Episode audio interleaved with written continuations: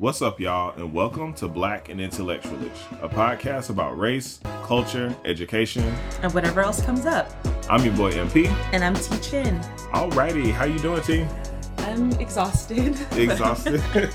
I'm good. How are you? Same. I am tired, but I was telling you before we started recording things are going a lot better for me. I feel like I'm a lot more productive than I was in 2020. Woo. So I am doing well. That's good. I'm happy to hear that. That mm. makes me happy. Yeah. And I've been secretive on the past couple of episodes. So if you've been listening and you're like, what is MP doing that's not his dissertation? I've been working on a business and, and it is finally launched. So I just started Find Your New Direction LLC, which is a career coaching and talent development company that works with working professionals who are looking to change careers, go back to school, or start their own businesses. And I also work with companies to do career coaching and training for their staff, as well as diversity, equity, and inclusion training. So if you want to check that out, findyournewdirection.com is the website. But yeah, I've been working really hard trying to get the brand up and running, trying to start the social media following,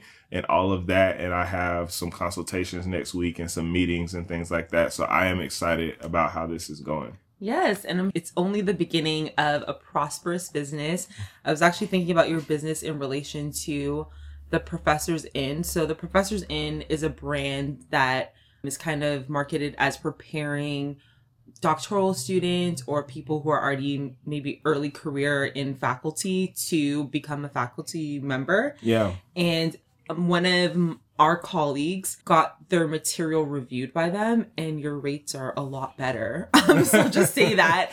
And when I saw them, it, it wasn't that the, like, the information was bad or anything, but it wasn't like stellar in terms mm-hmm. of like, I didn't see it where I, I, just from working with you, I know that you would provide services that are definitely on par with what they do, if not better. And so I was like, oh, that's really smart because I think it was like three documents for six hundred dollars, maybe. Or Ooh, we child. Yeah, and it might have been a little more. Yeah, I mean, for me, so I have a couple goals with this business. The first is, and I mentioned this kind of jokingly, but I really do care deeply about generational wealth, and so I know that this is the first of a couple businesses that I'm going to start. I have ideas already in my head. I have brands already in my head and so it's all about pulling the trigger and making sure that we bring those things to life yeah. and that we have something to leave behind when we go. The other is that this is a social entrepreneurship venture, meaning that I don't intend to just try to stack my paper and make a bunch of money off of people. I'm giving away a third of my profit to nonprofits and organizations that focus on professional and personal development for underrepresented and under resourced groups.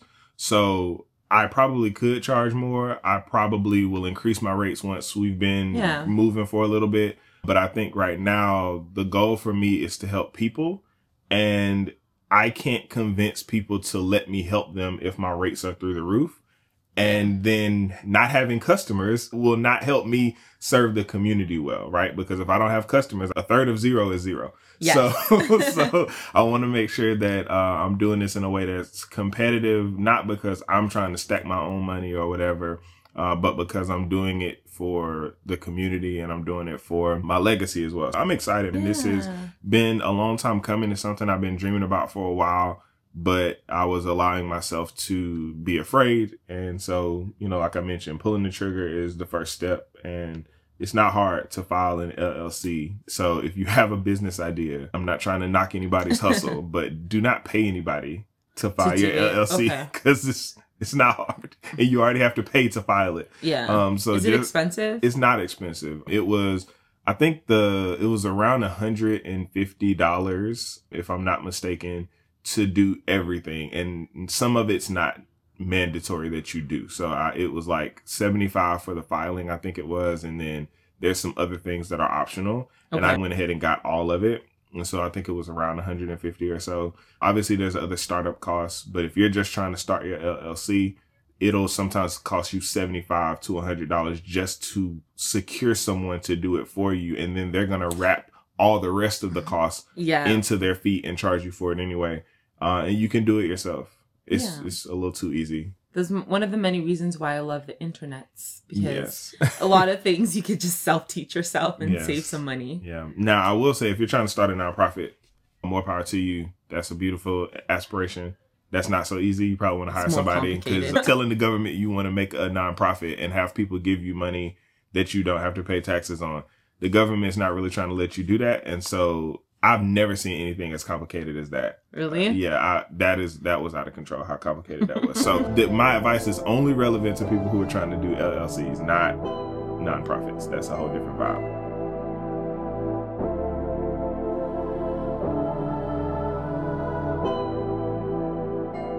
Anyway, let's jump into PhD 101. Yeah. Um. So this week, I'm just sharing some insight into why I am so exhausted.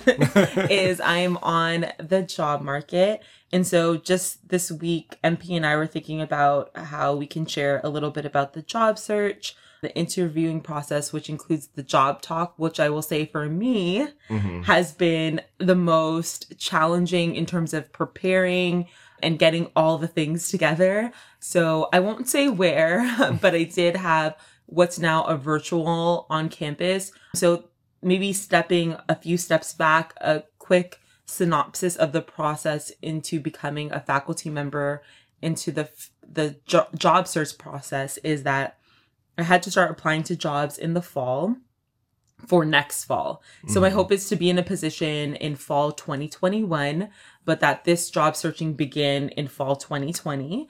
And so I started to apply to jobs. A lot of the applications were due, I would say, at the end of November, all into like more recently, even February 1st. I applied mm-hmm. to a few more jobs. So I applied to a job sometime in December and I heard back from them, I believe, in January.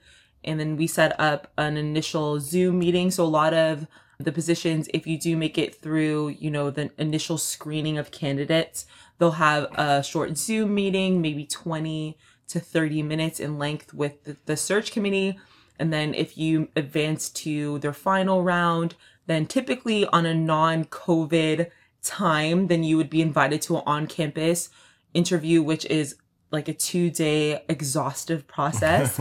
I had to do a virtual version of that, which for this particular institution was two days. And so the first day included a job talk that was slated in total for an hour and a half. So 45 minutes Okay. of the job talk and then 45 min- minutes for the Q&A.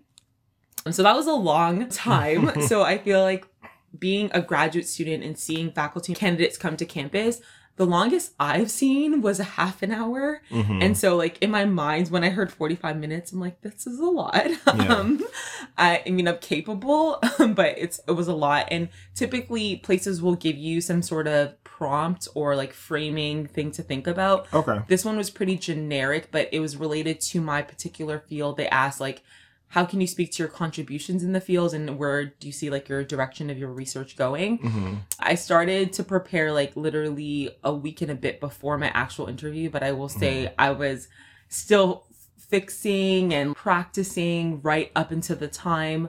I learned a lot through this process. Some things that I'll share is that you can't have too many opinions. Okay. So sharing with MP that like he was one of the many people I asked to like watch me or as I practice. And I think leading up to the day when I was supposed to share with you, I had like shared with six people. That was Mhm. already too much. You know, before recording, we talked about like preferences. So people would maybe notice colors or like the way the slides are laid out. And while that's very helpful, and I know everyone who supported me came from a place of love, I was just feeling very overwhelmed Yeah. as a person. yeah. Um, so one thing I learned was maybe I'll just have like two to three people for each time that I'm preparing, and maybe those people may see me twice, hmm and just having the same people because I think what was happening was like I was getting conflicting like opinions from the first group of people and the second group of people. Yeah.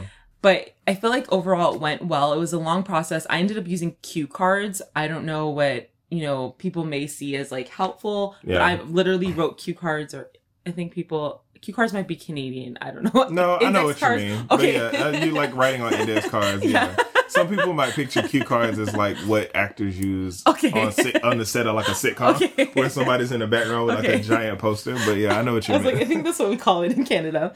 And so I literally sat down and wrote. I typed my script up, but I Mhm. sat down and wrote it onto index cards. hmm And I, my friend once made me realize now that I probably could have bought a ring that attached them all, but I like hole punched Oh, yeah. the corner of each of them, and I had forty, and I like made a string through them. You could have done like a, a key a key ring. yeah, So, so just imagine. This is all of the things I was doing leading Yeah. up.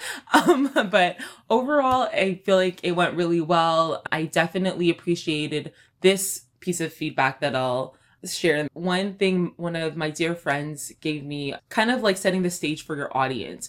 So he was saying typically when you think about a presentation at a conference, hmm there's people that are going to come that are in your lane, Yeah, that are beside your lane, that sometimes they swerve into your lane. yeah, And so they have some sort of context for what you're presenting. But when you think about the job talk in this context, it could be in a department where there's some people who have never heard of the things that you're talking about. Mm, And their only interest is to come and see you as a candidate, but they have no interest in your actual research. right. And so this department that I'm entering into, a number of the faculty members, their work would definitely not be in relation to my work. hmm And so that was really helpful. And one of the things I definitely did was break down like key terms that I was using and Yeah. actually provide definitions. And there wasn't an assumption. For example, we talk about critical race theory all the time. For me, thinking about people like UMP, I would feel like, oh, I don't need to tell you the tenets. Like, Right. let's just like skip that because I, I really want to talk about Black Crit.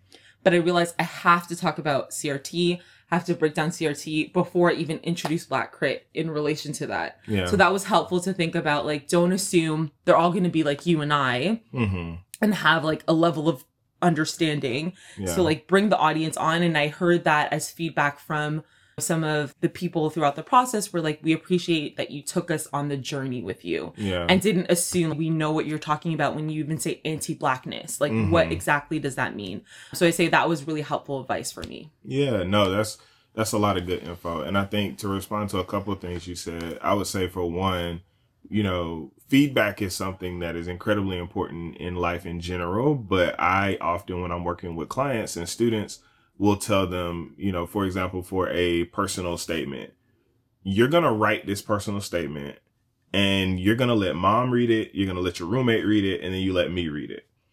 I know what I'm doing your mom, even if she's going to graduate school, maybe she got into graduate school despite having a bad personal statement. Or maybe she does know what she's doing. Maybe your roommate knows what they're talking about. Maybe they don't, right? And so it's like you have to take all your feedback with a grain of salt. And at a Mhm. certain point, the feedback has to stop. yes So you have to just know, okay, everybody's giving me their perspective yeah who is the person who I would expect to actually know what they're talking about. Yeah. I have a career coach who is telling me this is what a personal statement is and this is what I need to do. So for these things, I'm going to trust him. For this other stuff, maybe I'm going to trust my mom. For the other stuff, I'm going to trust the writing center.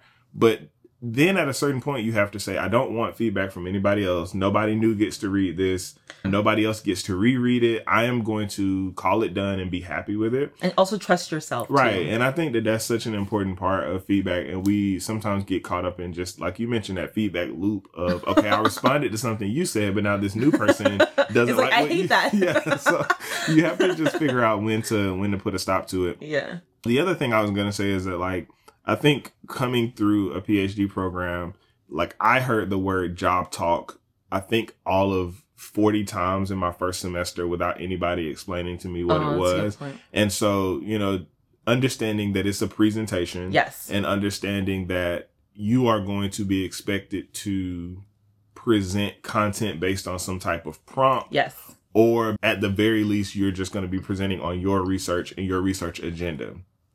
I think I didn't know that until I just asked someone Yeah. because people kept saying job That's talk around me and I was like that's cute. What is that? And it's because I come from the administrative side of the house. And so when we do interviews it's very different. The funny thing is that in career services where I work at least the way we do it in in the office I work in we always require that people not only do a screening interview and the on campus, but during their on campus, they do have to do a presentation. Mm-hmm. We don't mm-hmm. call it a job talk, but you have to do a presentation. Typically, it's about 25 to 30 minutes of presentation with about 15 minutes saved for questions and, and, and answers. And I think that it is very similar to what you're talking about because we give a prompt and it, the prompt is usually not related to the person's like work history yeah. or future work endeavors, but more so related to the job that they're actually applying to. So I think, you know, those can be similar if you're like me, somebody who works in administration and maybe you're going to want to transition to academia at some point, understanding that perhaps some of the processes that you're going to have been some somewhat similar, but that there are some key differences in there yes. as well. I will say that I get I'm not afraid of the job talk. I like presenting and speaking, but I am always curious as to how I will perform because I am an extemporaneous speaker. So I don't do well with reading things. I don't do well with cue cards. I had a timer too. Okay. I can do timers. Okay. But I like to have a general idea of what I want to accomplish in the presentation or on a particular slide, and I just go. And I've done that at conferences. It always goes well. But I know other people bring in like a script or they bring in like index cards. I will say if you do that in our office for a full time job in a career center and you have some cue cards, you're not getting a job. So I think like understanding that those key differences are there as well, because perhaps there's more wiggle room for you to make some verbal mistakes or for you to not be quite as clear if you're not speaking with index cards and you're doing it extemporaneously, because people will say, Oh, well, maybe I can just ask a follow up question later versus in a job talk for an academic job they're expecting for you to really lay it out and go in depth and do detailed things yeah. that maybe you can't do if you're not using some sort of aid. Yeah, because I was gonna say, I think the difference too is like you because I could speak to you freely and not have any notes because I'm not citing a number of stuff that I'm saying. I right. think what I needed the cue cards for was number one when I'm defining terms being sure that I'm drawing from the literature. I don't think I can memorize that in my own language. Mm-hmm. And then also because you do need to be able to say, okay, I'm saying this and I'm citing Patricia Hill Collins for Black feminist thought. Generally, I remember that, but there's some mm-hmm. other scholars where I'm like, okay, I want to make sure I'm quoting Fanon right in this mm-hmm. like section. And I also relate that back to the one of my concerns was not only because I'm interested in this position, but what also like is working really well is that I literally cite a couple scholars from this institution mm. genuinely. So uh-huh. it wasn't even just because I was putting on, but that also made me nervous because I'm like, I don't want to misquote yeah, your yeah. work in case you're in the room. Yeah. And so I was like, that's also a different thing where I'm just like, okay, so and so potentially could be at my job talk. Yeah. And so I think that like for me added that extra pressure that made me not feel like I could speak for as freely as I might have if the person wasn't potentially in the room. Thankfully, yeah. I mean, I guess thankfully in some ways, neither of the people that I'm referring to came to my job talk, which I was like, whew, yeah. Um, because that that scared me. Yeah. I'm glad that the job talk went well. I know that you are going to do amazing things Thanks. and I'm really excited for you.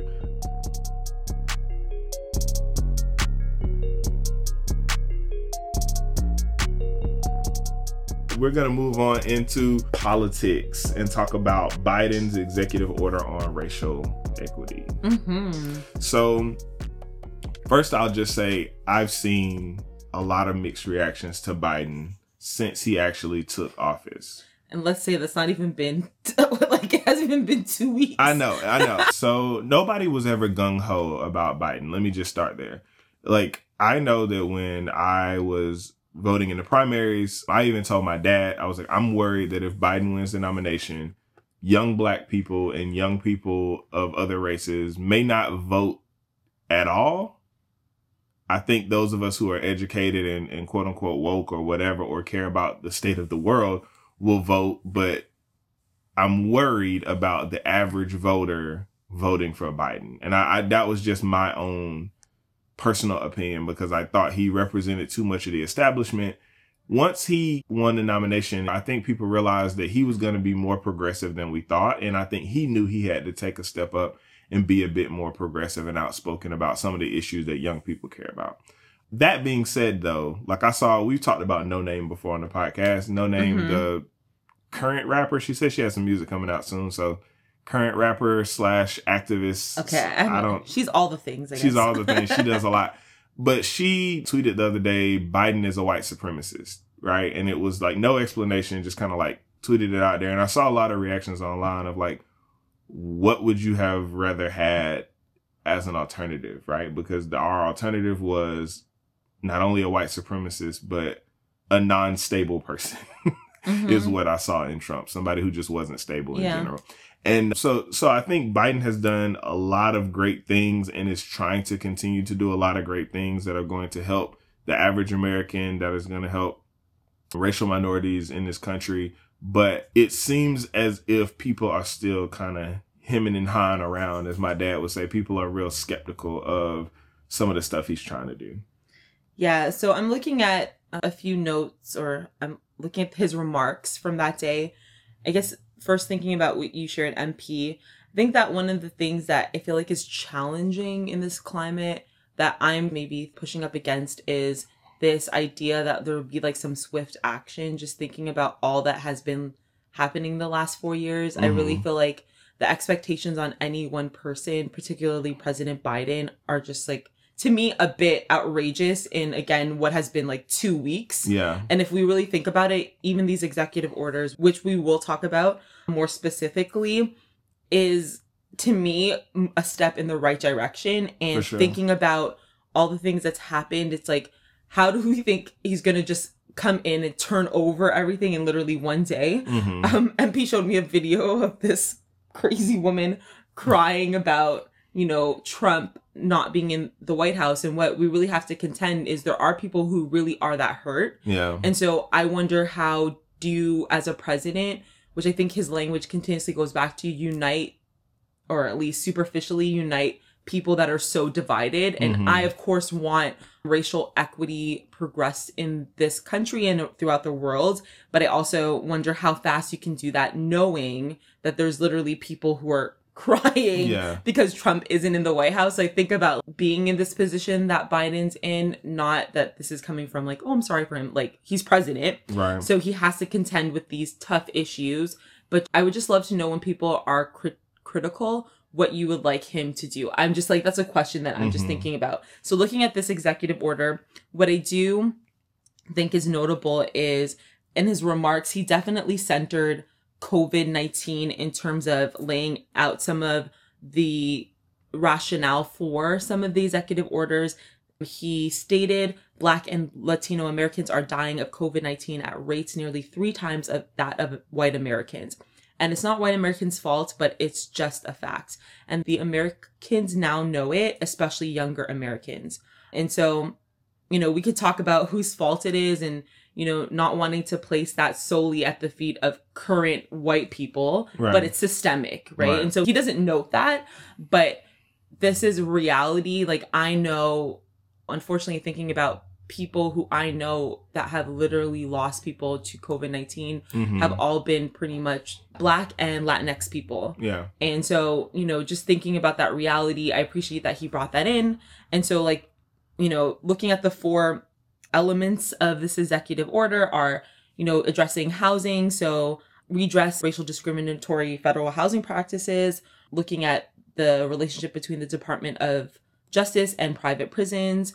Um, and then the third is commitment to reaffirm the federal government's commitment to tribal s- sovereignty and consultation, and then combating xenophobia against Asian Americans and Pacific Islanders. I think in relation to COVID 19, kind of thinking Mhm. about that's like a, I don't know, I felt full circle as I read that because we talked about that like a year ago Yeah. on the podcast and just Yeah. how, you know, Asian Americans were facing xenophobia in relation to COVID 19. So I think it's a step in the right direction. Yeah, and I'll say I'll take a step back even and say sometimes when I see folks who seem to be and this is going to be a problematic statement, I already know, but I'm going to finish my sentence. When I think about people who seem to be perpetually angry, Oh yeah. Mhm. I do realize that when if I were to look at those people in history who seem to be perpetually angry, their anger seems to be well placed because it is looked at in the light of history, right? Yeah. So we see, I won't call specific names, but we see activists from the 50s and the 60s and the 70s because of the context of what was going on during those times in American history and the fact that we can look at it in hindsight, right? We can look at that history. We can say, of course they were angry, right? Even folks like, and I will call a couple names, like even folks like James Baldwin and Mhm. Angela Davis, when they seem fiery, Yeah. it's like, of course they were angry because of what was going on in the country during that time. And I think we don't understand sometimes that the people who are angry now or who come off as angry now, when we look back on them 20, 30 years from now, it will make complete sense why they were angry. We will understand a bit more the the experiences that we're living through now. It'll be a lot clearer to us. And i know that sounds weird to say like oh living through something versus reflecting upon something. But i think sometimes when you you're living in this and you're being bombarded with messages every day about what's going on in the country there's turmoil and the news was so crazy for the past 4 years. And yes the news has definitely slowed down in the past couple weeks with Biden being the, the president, but I don't think we've been able to fully take in this moment. I don't think we fully processed and taken in what 2020 really was in terms of it being this watershed moment for racial equity and, and us understanding the, the racial reckoning that is still happening in this country. But I also agree with you that I think some of the anger is almost performative Mm. where people want to say angry things without solutions. And I, I don't want to say that you can't be angry unless you have a proposed solution. But what I will say is that people who promote themselves to be activists and people who stand out as folks who are trying to educate, when you are angry with no type of goal or direction to your anger outside of let's end racism. Like, yeah, let's end racism, but in what ways is Biden not living up to trying to end racism and, and, and how can he be better? Yeah. I'm not saying that he's doing great. I'm not saying that he's doing perfect. I'm saying that if you're going to be angry, let's talk about what he can actually do better and understanding that whatever you say likely could not have been done in the past two weeks. yeah, I think the, the timing is I think part of my problem. Yeah. Um, as you were speaking, MP, a song came to mind that I love. You know, Solange Knowles' album. Oh gosh, what's the name of the album? Anyways, the song is called "Mad," Okay. and it's with Lil Wayne. But some of the lyrics that I'll read in, at the beginning, so sh- it says, "You got the light, count it all joy. You got the right to be mad, but when you carry it alone, you find it only getting in the way. They say you gotta let it go."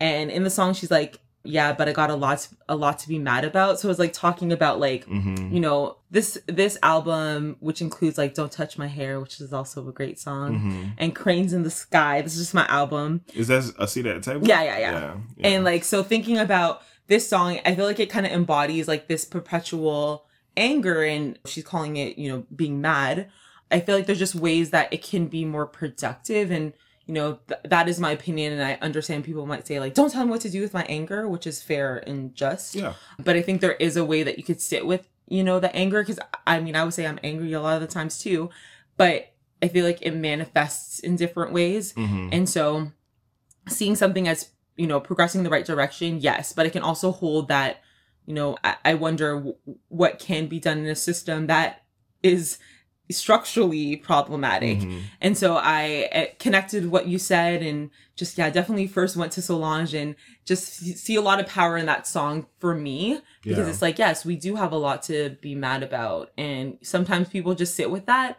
That is a place that I'm not at right now. Mhm. I have been there Yeah, yeah, and I can understand, you know, some people being there because this has been at least for many of us as black people one of the hardest years we've had to experience in terms of seeing our people being killed and witnessing it especially for our generation Mhm. think you know not thankfully not having to experience you know the 60s and the 50s and yeah.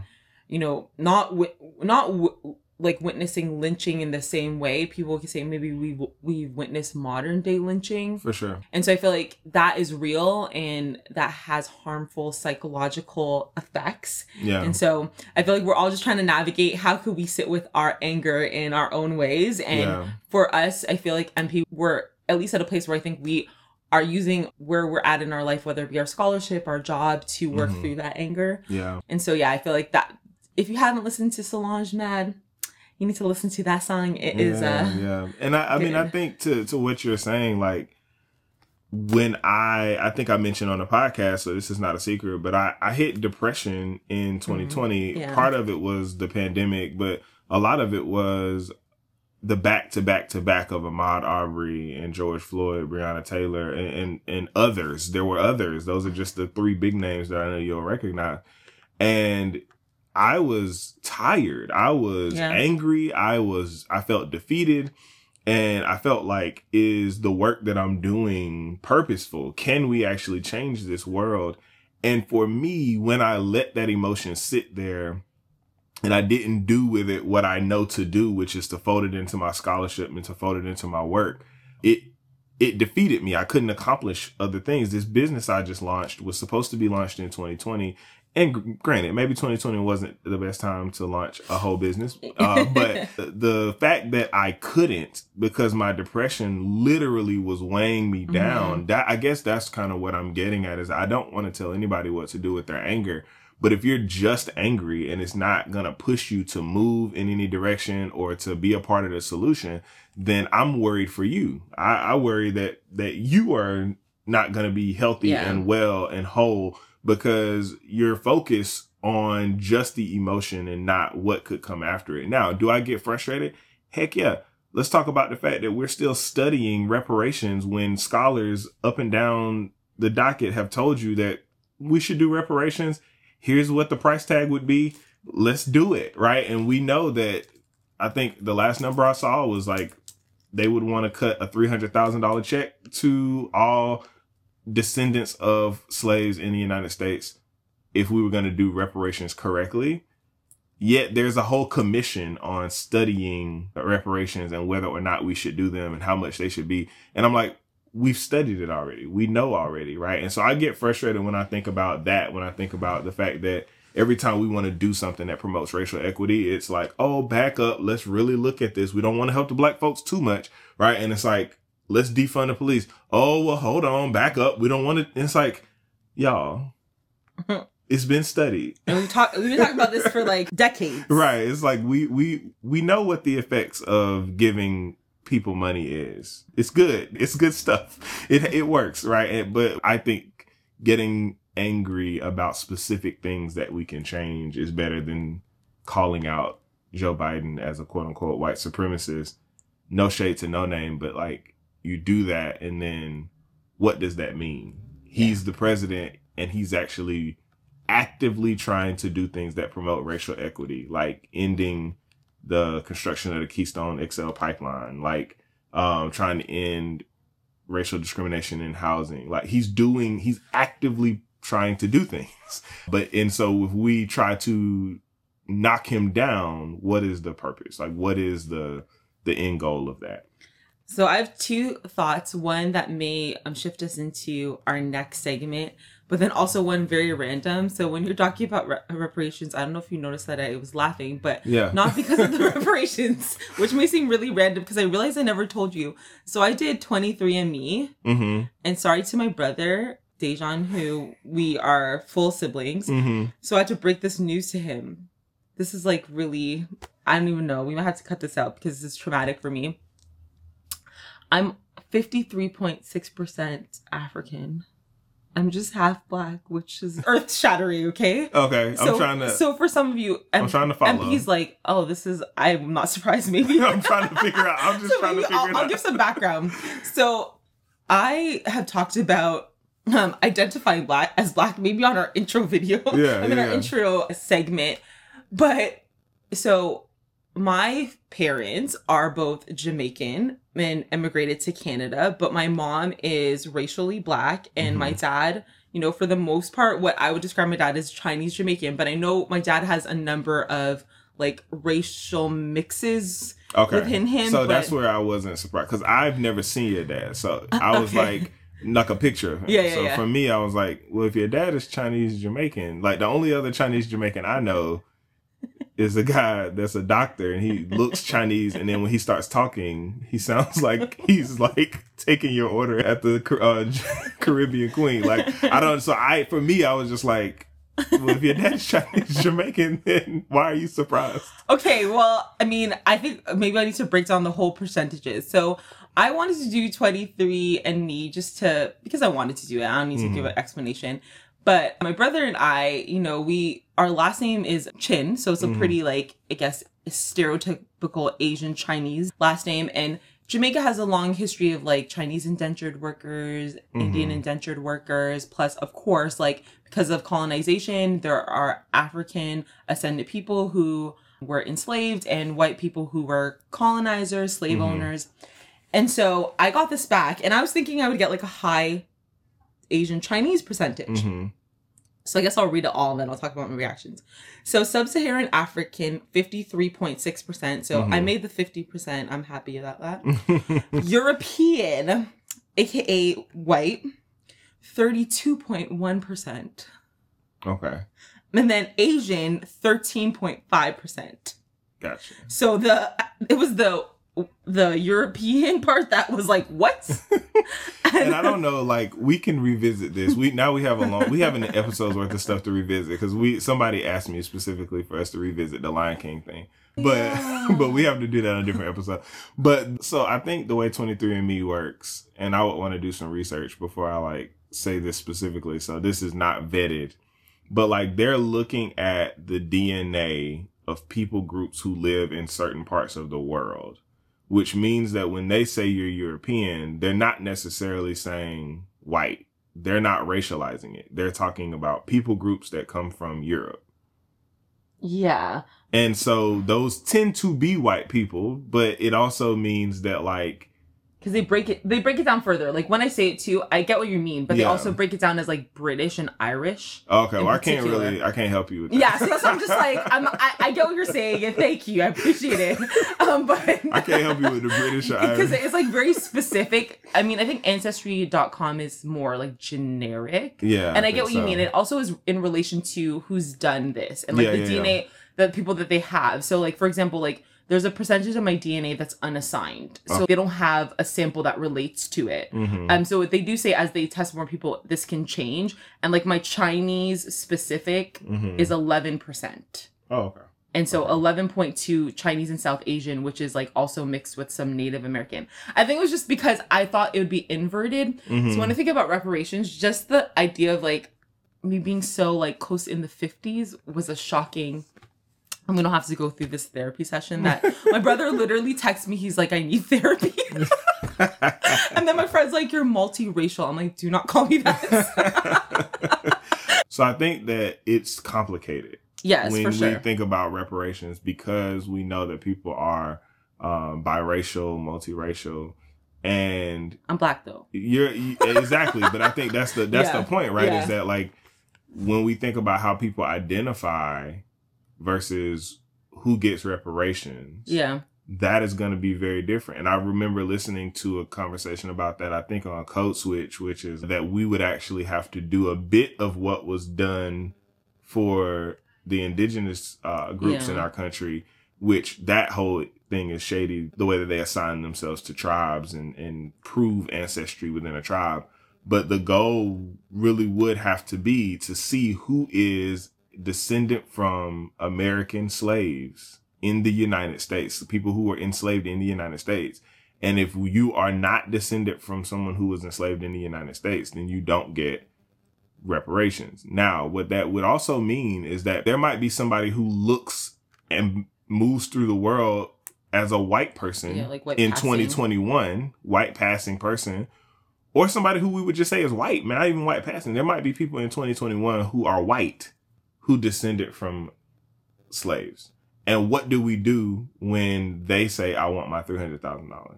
They have not experienced the racism of American black people.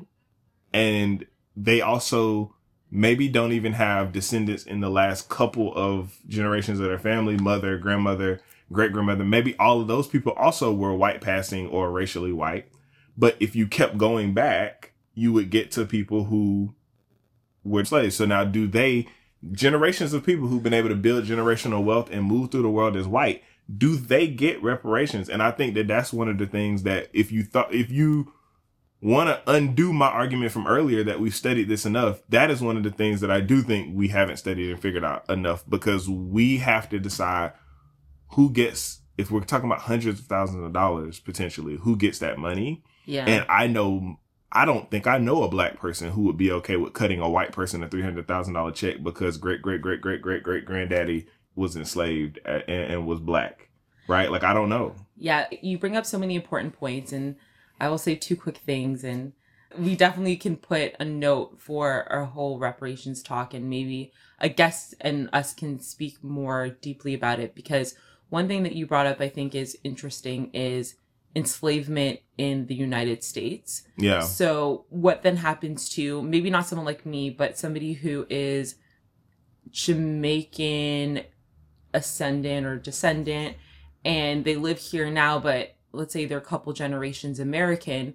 Like for example, my ancestry evidence also showed that while I have this racial mix, hmm 200 years of DNA in Jamaica. Right. And so, for example, like now I face discrimination in the Americas as a Canadian citizen, let's say. hmm So, if there was some sort of like reparations in America, how does that work for Jamaicans who family were enslaved, but they're Americans here? So then does it now start dividing from like your origins? But this person's a citizen now. I'm talking about people who are citizens. So I think the the thing we would have to think about is, and there's different schools of thought on this. I know from a little bit of the research that I've done, but the question you would have to ask is, what are reparations for? Yeah. So the prevailing opinion is that they are for unpaid wages accrued through slavery, and you are now paying the descendants of those slaves who never were paid for the labor that they did, plus like adjustments for inflation and all the other calculations. If you go with that definition, then if you are in this country, but you are descended from people who were enslaved in another country, it doesn't matter that you experience racism now in America, you get zero dollars and zero cents because your family did zero work in the but United America, States. but America is a new nation that came after enslavement. So it Mhm. was a British but colony. not. But but but they're not trying to pay for slavery. They're trying to pay for the rate the wages that are owed through American slavery. but American slavery was British slavery. Because my connection is Jamaican slavery was Bl- British slavery. right. Like they were all British colonies. so Britain so owes that- you money. So American make America can make the argument that Britain owes them money to pay slaves because America comes Mhm. from Britain. Like, do you see what I mean? Well, it's I think America wouldn't be able to. That would they wouldn't be able to stand on that because America. I mean, you know, we had a pretty big war where we decided that Yeah, we wanted yeah. to not be a part of Britain, and then Britain actually ended their slavery before the United States and decided we're not doing this anymore. This is horrible. They didn't pay reparations, but they ended their slavery, Mhm. and America decided we're going to keep this thing going because this is what we want to do. And then we fought a war with ourselves over it. So I think like America wouldn't be able to stand on that argument, but I know that the economists that I've read are pretty specific that if you live in this country and experience racism because you are racially black, you don't deserve reparations because your family was not enslaved on American land. So you don't deserve reparations from the United States. That is, let me say that. But I, I agree with you. It's tricky and it's messy. I guess to add to that though, and so just studying the Caribbean, which because they were largely black, their economies are non-existent right now. Mhm. Versus the U.S. is thriving. yeah. because of the dynamics of the population. So while I hear you, I think for me, maybe I can look in more research related to that where a lot of countries, for example, Haiti is completely like their relationship with American economy is also very tenuous, where America has definitely exploited Haiti in so many ways and had like embargoes placed on them and just very problematic relationship where there is a very connected dynamic to me in relation to enslavement Mhm. where so i think it's like I, I hear you but i think i probably because i'm caribbean come from a place of i get what you're saying but i think that's where reparations can become very divisive in the black Mhm. community because if i'm a ascendant of, of enslaved people and i now live in the americas to me i think it's it becomes problematic and not to say i don't want other people to get reparations but i think that because i know how caribbean economy has been decimated Mhm. by western nations yeah. it is very like there is a lot of the resources and the things that come through America have to, are in relation to African countries to Caribbean countries. So I think it's just very complicated of then like even though you're American citizen and you're black and you are experiencing life as a black person and you even are an ascendant of a slave, now we're going to say okay, depending on where the boat landed basically. So I just think for me it's it, it starts to become very of course it is complicated. It Yeah. start to become very complicated because we we we're not fixed. And I think that's the beauty of this conversation that's really powerful Yeah. but it it can become emotional because I know I would be like, what the hell? Like, Mhm. you know, my family hmm was enslaved for centuries. And so Yeah. now I'm like, okay, I'm living in Canada. I won't even necessarily say America, right? hmm And I feel like, yeah, Canada didn't have widespread enslavement, but does that mean Canada doesn't owe black people m- money in the same ways because there was enslavement in Mhm. in Canada? So it's like it's it's very interesting. Yeah. I look think forward to research on it. Yeah, I was about to say we we Yeah. definitely got to get into it some more, and because I, think like for me, I'm okay with paying black folks who maybe are descended from folks who were not enslaved on American land, if we change the definition of what reparations are supposed to be. So because I think that that that gets into like how you decide on what you're what you're Mhm. doing. However, like that price tag, right? So we think about the legitimacy of of this ever happening. That price tag, when you do that, jumps significantly. The other thing I think about, which I don't really care, but about that. But the other thing though is that, like I said, even if I were to stand on no, no, no, Tiana, you and people like you do not deserve reparations. Even if I were to stand on that, what I can't stand on, what I can't stomach, is a racially white person getting paid. Oh yeah, yeah. like, like, and I, you can try to cancel me if you want to. that that I would not be able to stomach. I can't And- imagine a racially white person, not somebody who's white passing. I'm not. This is not colorist. I'm not talking about that. I'm talking about somebody who's actually racially white right now, who X number of generations ago had a biracial or black person in that they are descended from, who they're gonna say I deserve reparations because of, and I'm like. Uh, uh, but, and then but you've been, but I'd y'all be hella building mad up- if then I couldn't get reparations. Right, that's what I'm saying. Like that, that that's where it gets a little bit tricky.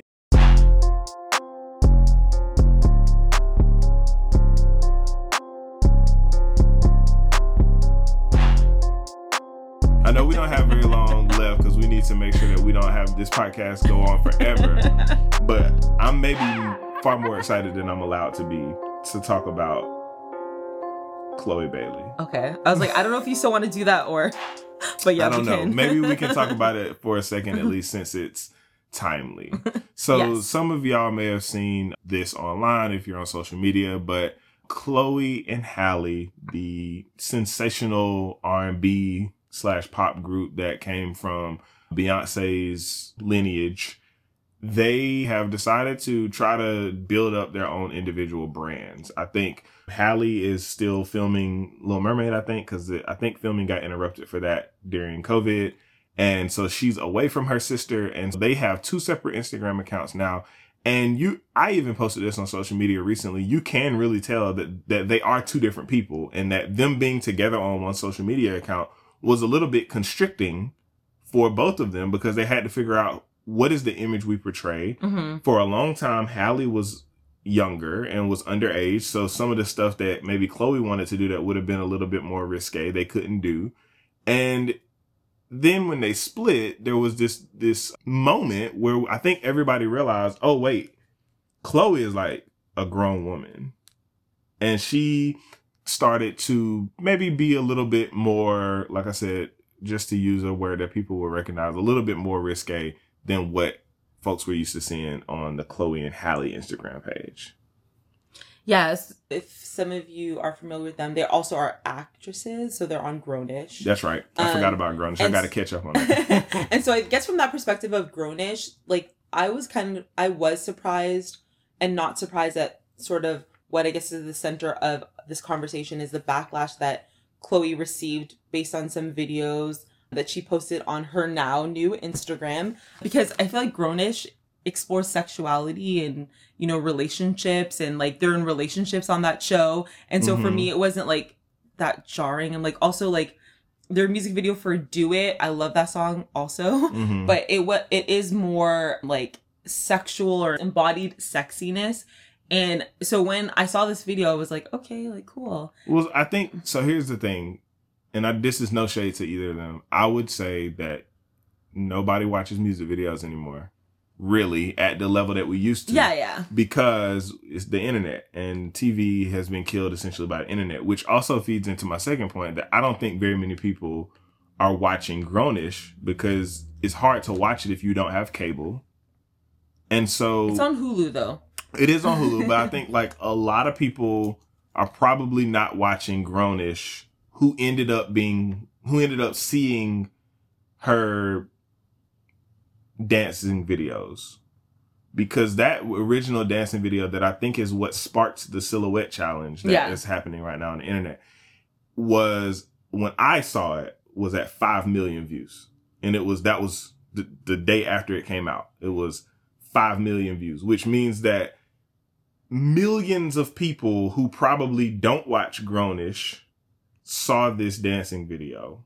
And I think the internet just picked up with a lot of their opinions on her behavior. And then there was a lot of backlash to people's opinions on her behavior, which is Yes. kind of the crux of this conversation yes around and I know we've talked about it before, but like the policing of black women's bodies and trying to understand why people reacted in a, in that way is not hard when you understand the history of the policing of black women's bodies. Yeah. If you could see me right now, I'm just rolling my eyes because, you know, Kylie Jenner, and not to say she hasn't received criticism, but I don't even know how old she is. And like, I feel like she's been showing her silhouette Yeah, that she's has been, been, she's been naked on the cra- internet for a long time. crafted by the, the doctors. Right. Has been like very sexualized. And I'm not critiquing her sexuality Right.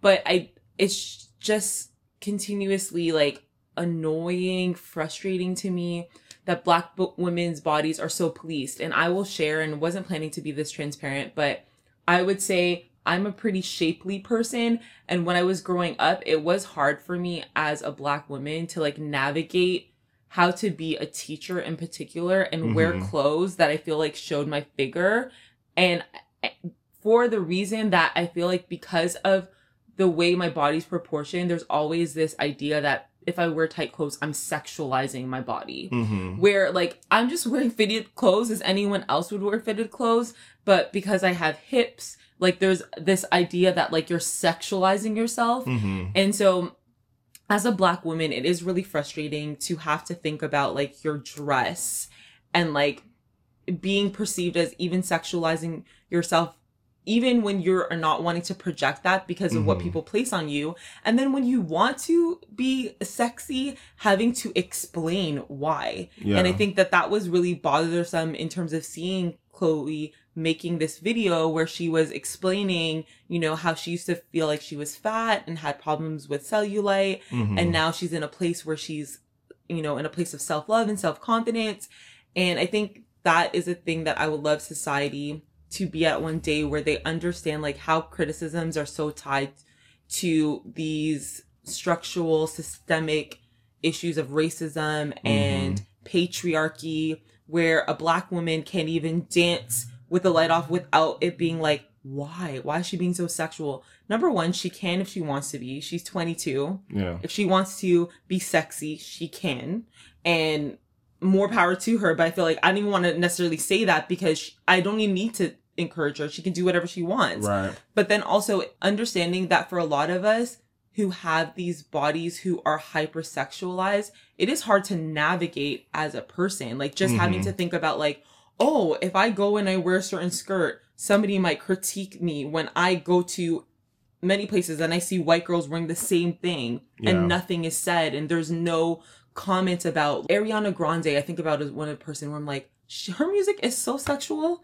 Yeah. and she is i think around the same no i think she's older now but like Yeah. i feel like there's not that same type of like what is going on with ariana grande and this outward criticism Yeah. So a couple things I will say is like Ariana Grande.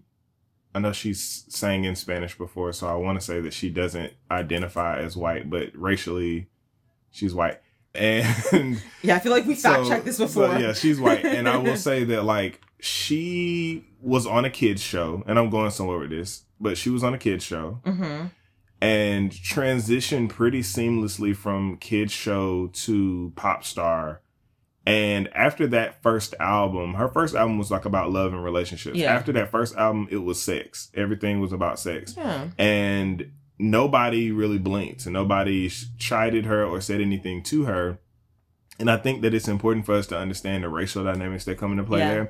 However, I will say that uh, somebody else that I think of who's not white that also went through that transition and was given a lot more space and grace is Zendaya.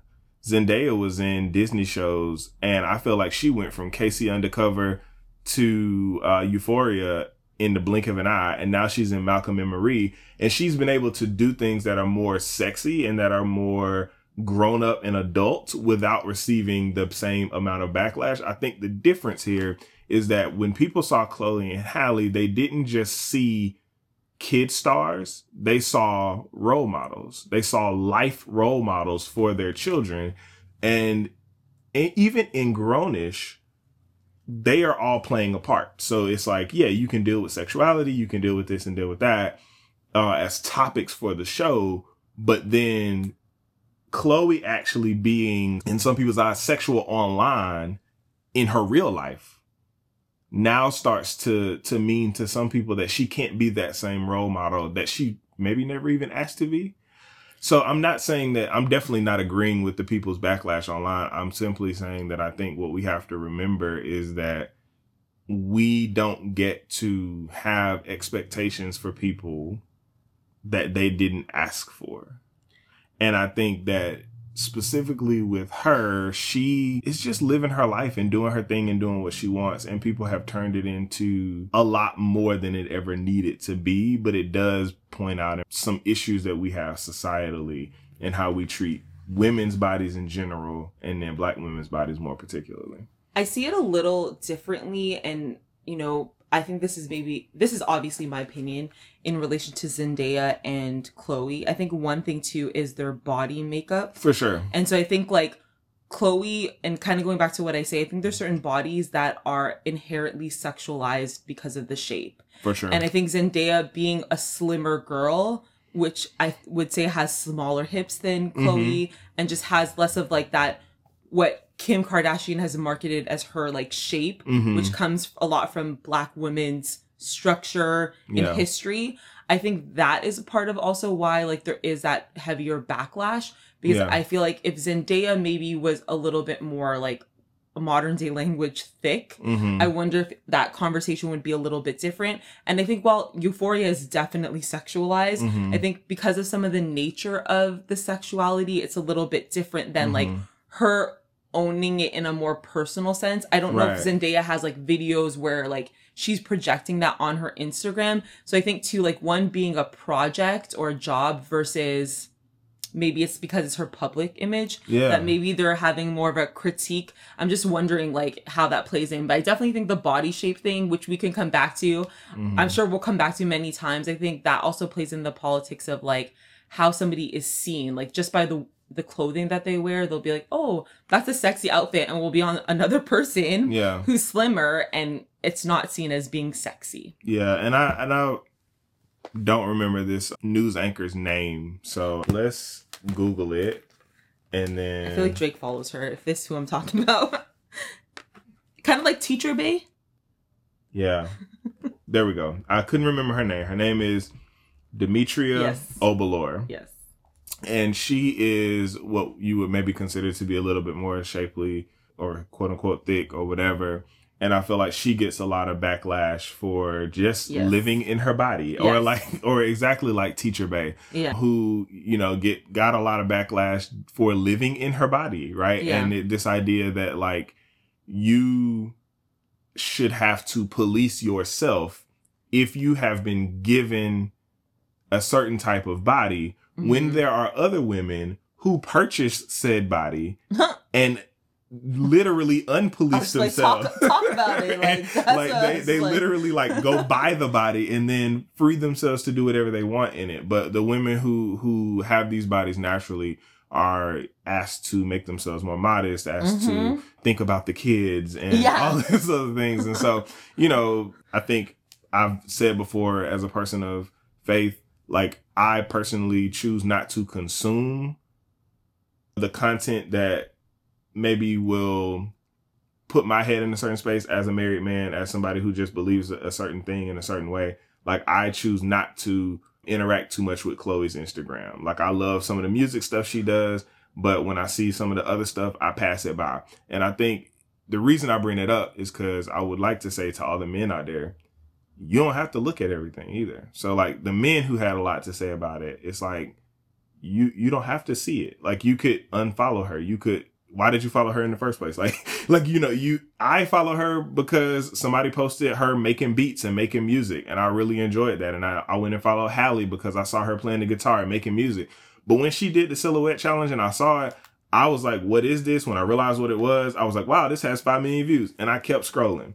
You don't have to consume everything that is out in the world. If it offends you, move on. You don't have to critique everything. And I think that like that's where the policing comes in, where people are like, I have to have something to say about this. No, you don't. Nobody cares about your opinion when she never asked what you thought about it. She wanted to dance, so she danced. And that is the body that she has to dance in. That's the one she's been given. So if you, if it offends you, if it is problematic to your well being in some way, if it causes you to sin, don't consume it and move on with your life. But berating her online and, you know, all of that is a lot much. We are meaning making beings, but we have to understand that when we make meaning of other people's lives and of other people's bodies that haven't given us permission to do so, we out of pocket. I just want to say, as a black woman, my final thought is I look forward to a world where we can be in our bodies and not have to worry about how it's presented or how someone interprets it. For sure. But in the meantime, I'm working on just being okay with that for myself, Mm. where I can wear clothes and not worry about how someone will interpret my body. And I Mm. think that that is a reality, and I want to share that that's something that I deal with, and that as Black women, we have to deal with. Mhm. And I, you know, speaking to Black women, just encouraging you to find the space that you are comfortable with your body and not worried about how someone interprets it, perceives it, you know, thinks of it as sexual when you're just presenting yourself. Yeah. Be you. We have always had to love ourselves before the world does. Yeah. So just continue to do that and hoping that the world will one day allow us to just be. Yeah, for sure. Hmm. So that is it. This is way longer than we meant it to be. And also, I'll let y'all in on the secret. We know what we was gonna talk about today. Maybe that's a problem. so this is this is a good episode. So I'm glad that we talked about all the things that we did. We don't do long episodes all the time, and some of our longer episodes tend to be our more popular ones. So maybe maybe y'all will eat this up. Uh, y'all let us know. But we thank y'all for listening. We appreciate you all for engaging with us in this podcast journey that we're on. If you would so choose, please follow us on Instagram at Black Intellectualish and on Twitter at Black Intel Pod. One of these days we're gonna bust out with a reel or some type of TikTok or something like that. But y'all keep up with all of the goings on for Black and Intellectualish. We'll see y'all next time. Peace. Yeah, see you soon.